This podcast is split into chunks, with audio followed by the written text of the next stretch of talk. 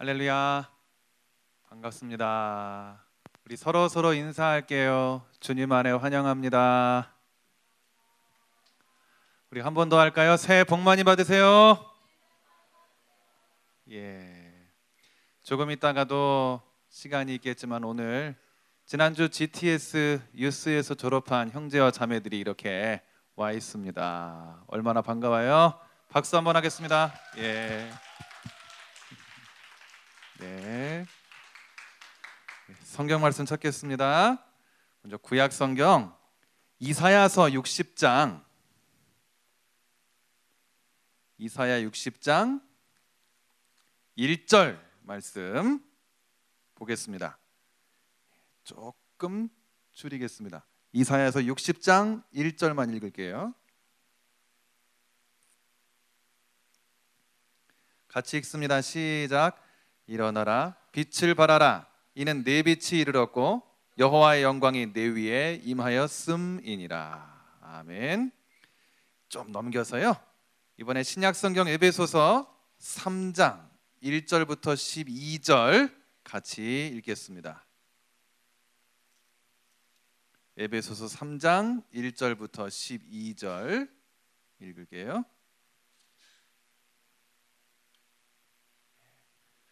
신약성경 삼백십이 쪽입니다. 서로 교독할게요. 이러므로 그리스도 예수의 일로 너희 이방인을 위하여 갇힌 자 된 나 바울이 말하거니와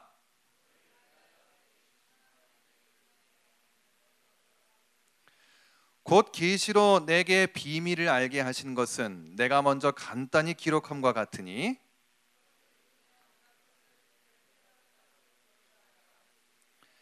이제 그의 거룩한 사도들과 선지자들에게 성령으로 나타내신 것 같이 다른 세대에서는 사람의 아들들에게 알리지 아니하셨으니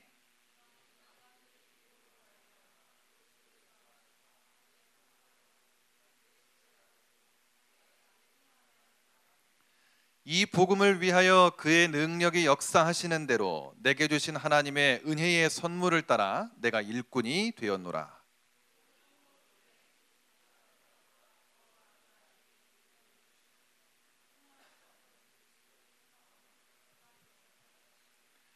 영원부터 만물을 창조하신 하나님 속에 감추어졌던 비밀의 경륜이 어떠한 것을 드러내게 하려 하심이라.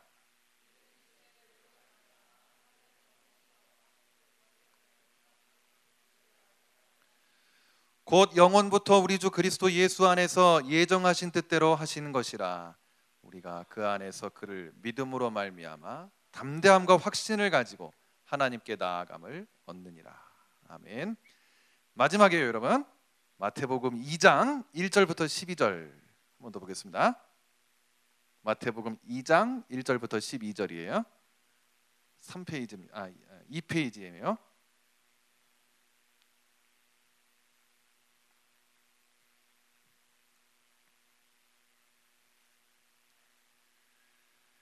헤롯 왕 때에 예수께서 유대 베들레헴에서 나심에 동방으로부터 박사들이 예루살렘에 이르러 말하되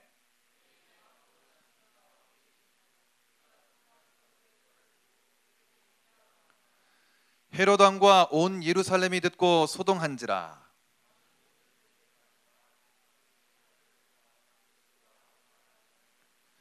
이르되 유대 베들레헴이오니 이는 선지자로 이렇게 기록된 바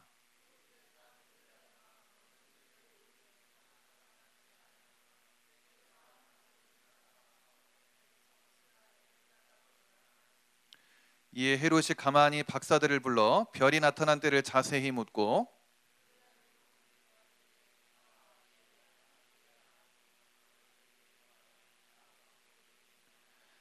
박사들이 왕의 말을 듣고 갈새 동방에서 보던 그 별이 문득 앞서 인도하여 가다가 악이 있는 곳 위에 머물러서 있는지라.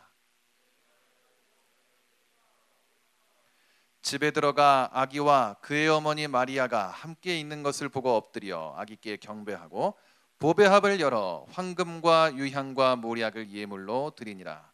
그들은 꿈에 헤로데기로 돌아가지 말라 지시하심을 받아 다른 길로 고국에 돌아가니라. 아멘. 예. 아, 여러분, 이 새해 첫날 또 주의라고 겹쳐 있습니다. 아, 새해 아침이 됐을 때 여러분들 떠오르는 태양, 밝은 빛을 떠올릴 거예요. 기독교 신앙에서 빛이 중요한 의미를 담습니다. 근데 여러분, 오늘 마태복음 말씀을 추가해서 좀 봤습니다. 동방 박사가 별빛 따라서 아기 예수님 찾아오는 이 장면을 보았습니다. 여러분, 물론 새해의 첫 주일이지만 지난 주일은 성탄주일이었죠.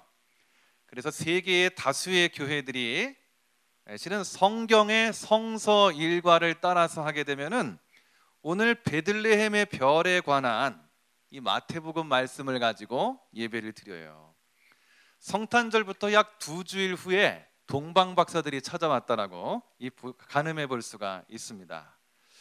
여러분, 이 이사야서, 에베소서, 이 마태복음 다 봤습니다. 근데 겹치는 부분이 하나 있어요. 겹치는 부분, 비밀이에요.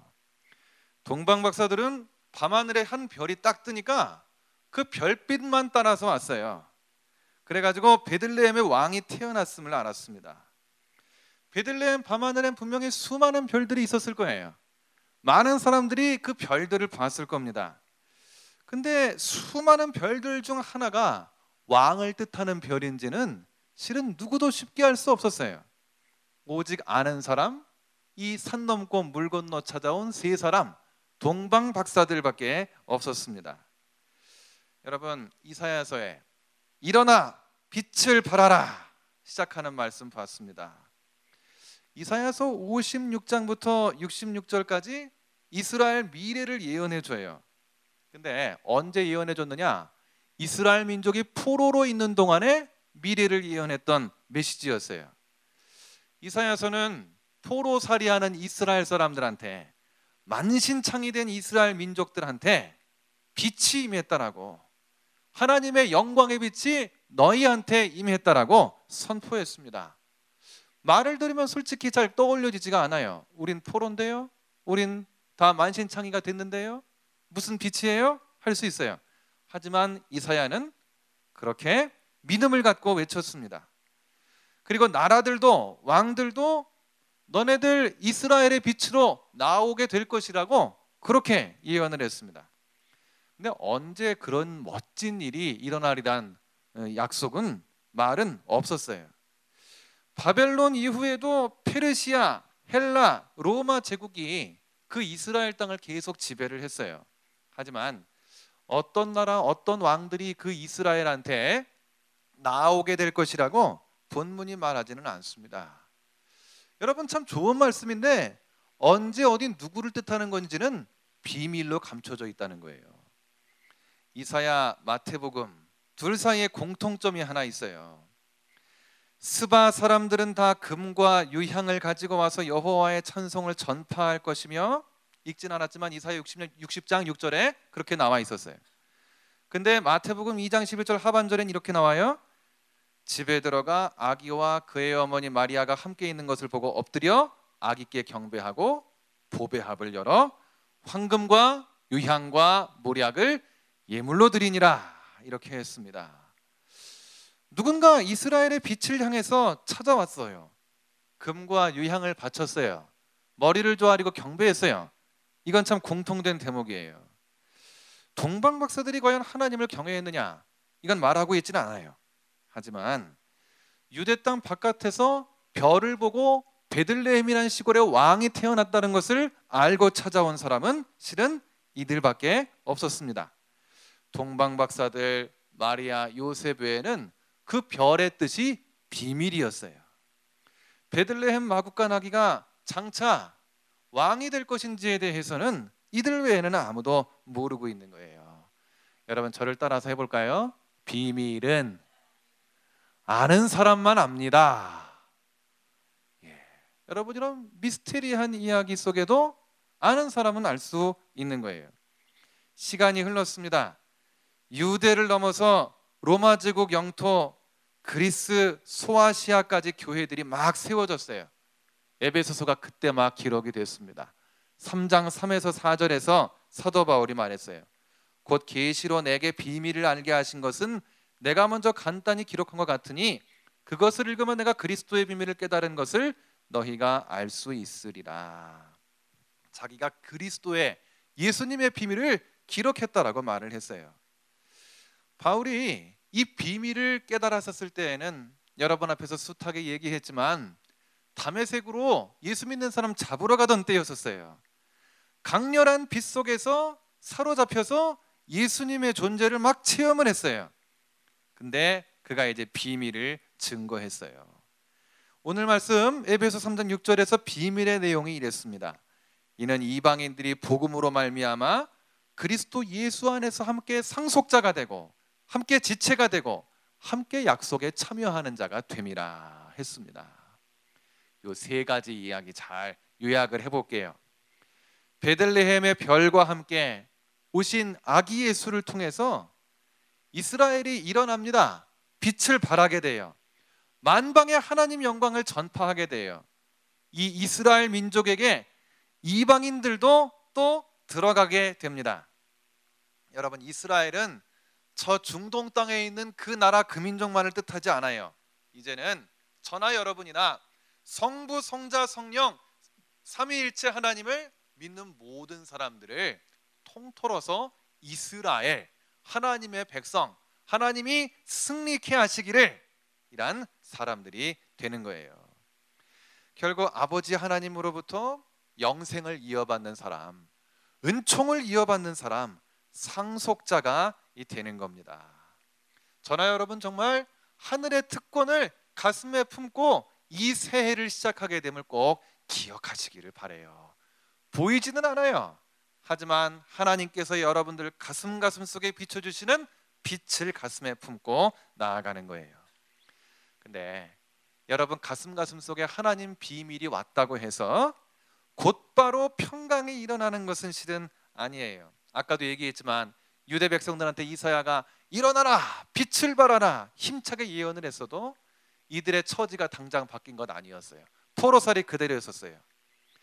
베들레헴 별이 나타났을 때 동방 박사들은 기뻐했어요. 하지만 모든 베들레헴 주변 사람들이 다 기뻐했던 게 아니에요. 저 예루살렘의 헤롯 같은 사람은 오히려 걱정했어요. 헤롯 왕과 온 예루살렘이 듣고 소동한지라.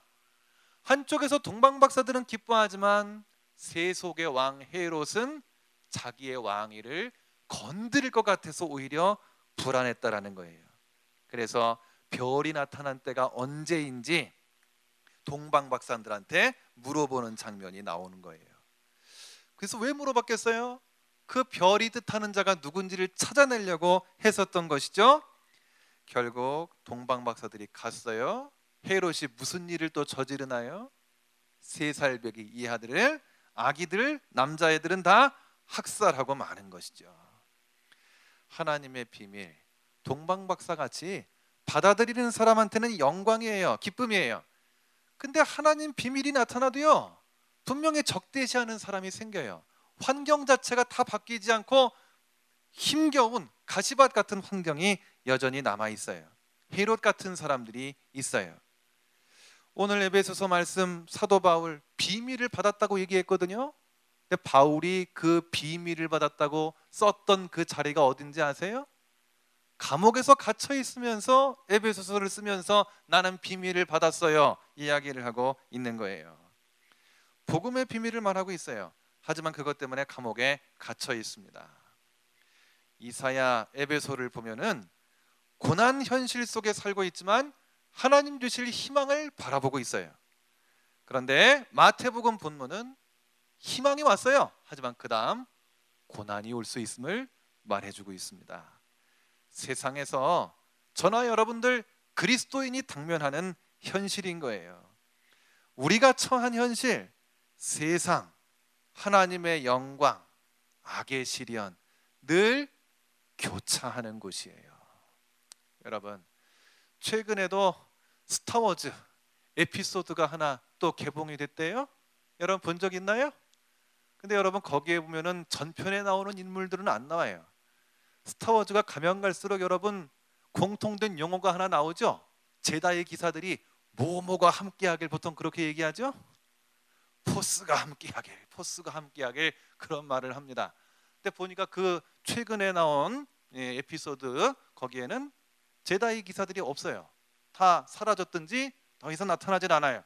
흉내내는 사람들만 나옵니다.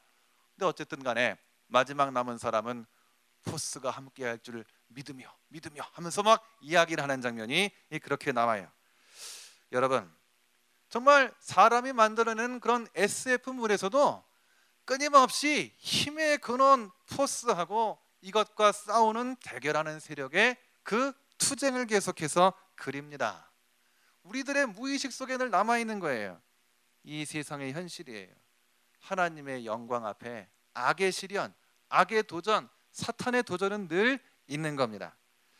세상 속에서 여러분들이 생활할 때에도 가슴 속엔 희망이 있어요. 하지만 그에 따르지 못하는 현실이 있어요.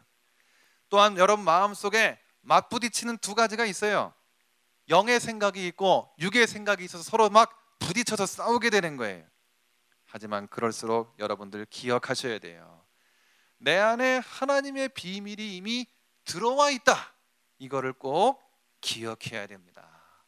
그리스도인들 영의 생각 속에 살고 있을 때만이 내 안에 하나님 비밀이 있음을 기억할 수 있는 거예요. 같이 해볼까요? 내 안에는 하나님의 비밀이 살아있다. 예, 가슴 속에 있는 거예요. 여러분, 중심에 이 구원의 비밀, 하나님의 비밀을 간직하는 법을 생각해 볼게요. 첫 번째, 믿음이 있을 때만이 비밀을 깨달을 수가 있어요. 하나님은 동방박사들, 이 점성가들을 사용하셔서 아기 예수님한테 인도하셨어요. 구유 위의 아기가 유대인의 왕임을 알자 동방박사들이 체면을 다 버리고 엎드려서 경배를 했습니다. 어떻게 해서 그 사람들이, 당대에는 아주 학자들이 그렇게 할 수 있었을까요? 저 아기가 왕이다. 믿음이 있었기 때문에 구유 위의 아기한테도 경배했던 거예요. 이사야, 눈으로 보면은 도도, 도저히 동족들의 상황이 빛을 발할 상황이 아니에요. 하지만 외칠 수 있었던 거, 가슴 속에 확신이 살아 있었기 때문이에요. 바울도 감옥살이 주장하고 있어요. 하지만 내 안에 그리스도의 비밀을 쓰기, 편지로 쓰기까지 확신이 있었기 때문이에요. 믿음이 있었기 때문입니다. 여러분, 가슴 속에 비밀을, 또 비밀을 보게 만드는 믿음이 여러분들한테 전해지는 수단이 있습니다. 말씀이고요, 기도인 거예요. 이는 이방인들이 복음으로 말미암아 그리스도 예수 안에서 함께 상속자가 되고 함께 지체가 되고 함께 약속에 참여하는 자가 됨이라. 이방인이 이스라엘 백성이 됐다는 뜻이에요. 여러분, 정말 하나님의 백성으로 포함돼서 나아갈 수 있다는 거, 진정 참 이 중요한 겁니다. 여러분, 외국 생활을 하게 되면 그 나라의 영주권, 시민권을 받는 게 굉장히 영예더라고요. 여러분, 재미교포 가정에는 한 이십 년, 삼십 년 열심히 일을 해가지고 영주권을 받고, 또 그 다음에 원했던 바, 사람마다 다르겠지만 미국 시민권을 받은 다음에는 액자에다 넣어서 걸어놓는 사람이 있대요. 여러분, 알고 보면 꼭 여권 비슷한 거잖아요. 그냥 증이잖아요. 하지만 본인으로서는 그 자리에 도달하기까지 눈물과 땀이 서려있기 때문에 액자에 걸어둔다는 거예요. 이방인, 조국을 기준으로 했을 때 들지 못한 사람은 이방인이라고 해요. 근데 여러분, 우리들이 하나님 앞에서 처음엔 이방인이었었지만은 구원의 비밀 속에 있게 되니까 이스라엘 백성이 다 포함되어서 한 하나님의 백성으로 들어와 있는 것이죠. 여러분, 예수님 안에서 함께 상속자가 된 거예요. 함께 지체가 된 거예요. 함께 주님의 약속에 참여하는 사람들이 된 거예요. 예수님 안에서 영원한 생명이 여러분들 거예요. 예수의 생명이 여러분들 소유예요. 삶의 마지막, 그래도 내가 예수 안에 후회 없이 살아왔다 고백할 수 있는 지혜, 다 여러분들 겁니다. 여러분, 순간순간 기도하잖아요. 기도해야 될 제목이 얼마나 많아요. 우리 신입생들 여기에 있습니다. 실은 가장 많이 기도하는 시절에 일월 달에 청년부로 들어온 거예요. 우리 형제와 자매들 볼 때마다 좀 제가 많이 더 기도하게 됩니다. 고등학교 졸업할 때까지는 그래도 선생님들이 옆에 있을 수 있지요. 일월 달에 이미 성인이 돼가지고 청년이 돼서 왔어요. 우리 선배들 여러분, 청년들의 사랑과 기도가 굉장히 필요한 때인 거예요. 우리 형제와 자매들 진로를 놓고 열심히 기도할 때 응답해 주시는 것은 정말 주님이신 거죠. 기도할 때 응답받는 것도요, 가슴에 확신이 충만할 때 더 잘 받을 수 있는 거예요. 여러분 역시 진정코 우리 기도하는 가운데 응답받는 권능 있는 줄로 믿으시기를 바래요. 모든 것들이 여러분의 것이라면 내가 새해에 계획하는 거, 시작하는 거, 계속 해야 될 거, 복음의 비밀에 비하면 아주 작은 일부인 거예요. 여러분 앞으로 나아갈 진로, 여러분들 직장, 여러분들 전공 눈에 보이는 거예요. 근데 말씀드리고 있는 이 구원의 빔을 눈에 보이지 않는 거예요.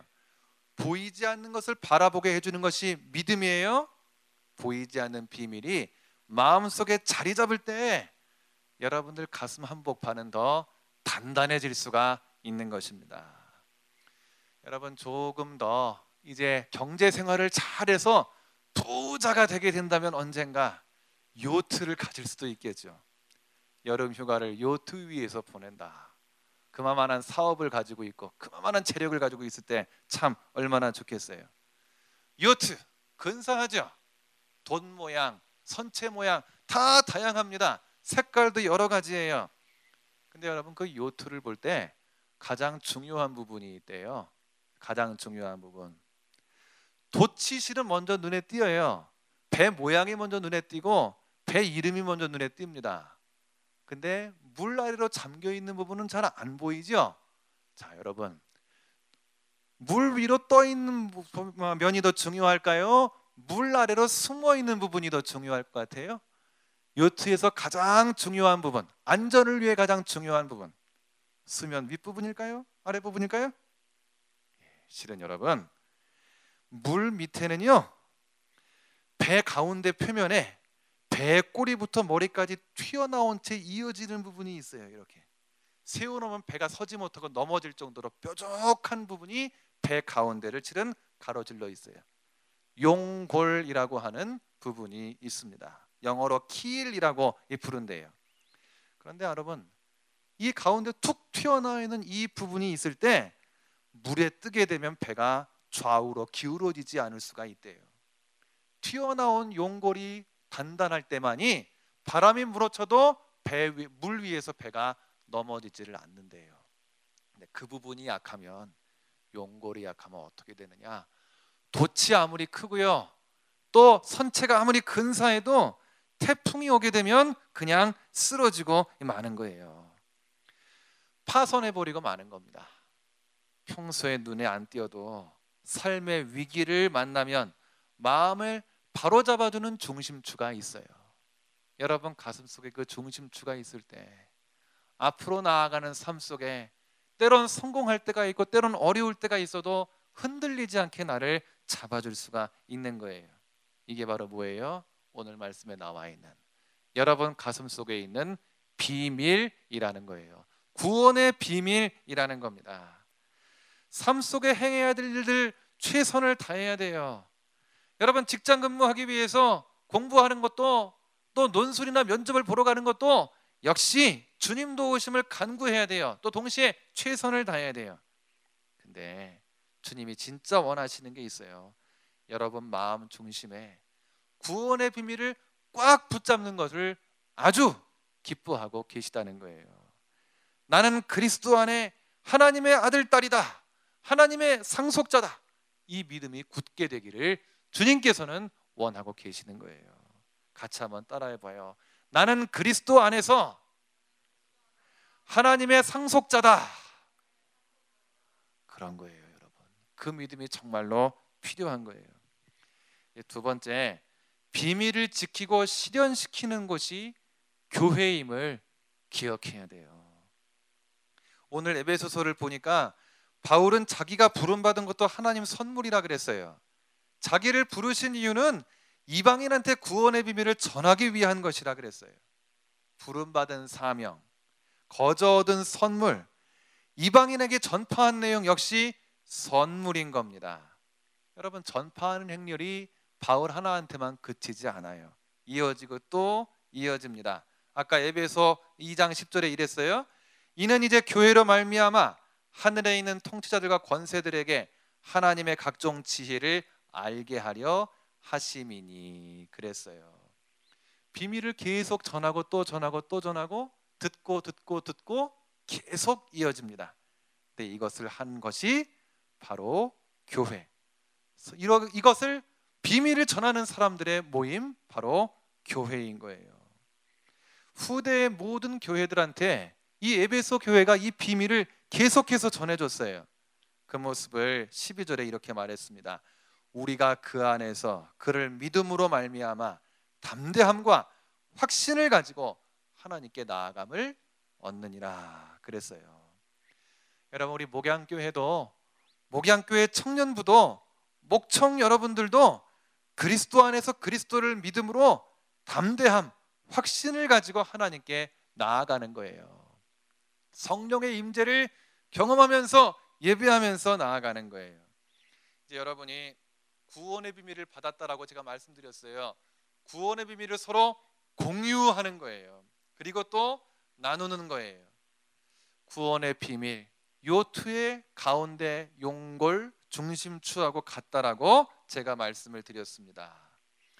여러분들 정말 이것을 꼭 기억하면서 앞으로 스스로 선택하고 스스로 책임져야 할 이 이천십칠 년을 여러분들 꼭 나아가야만 됩니다.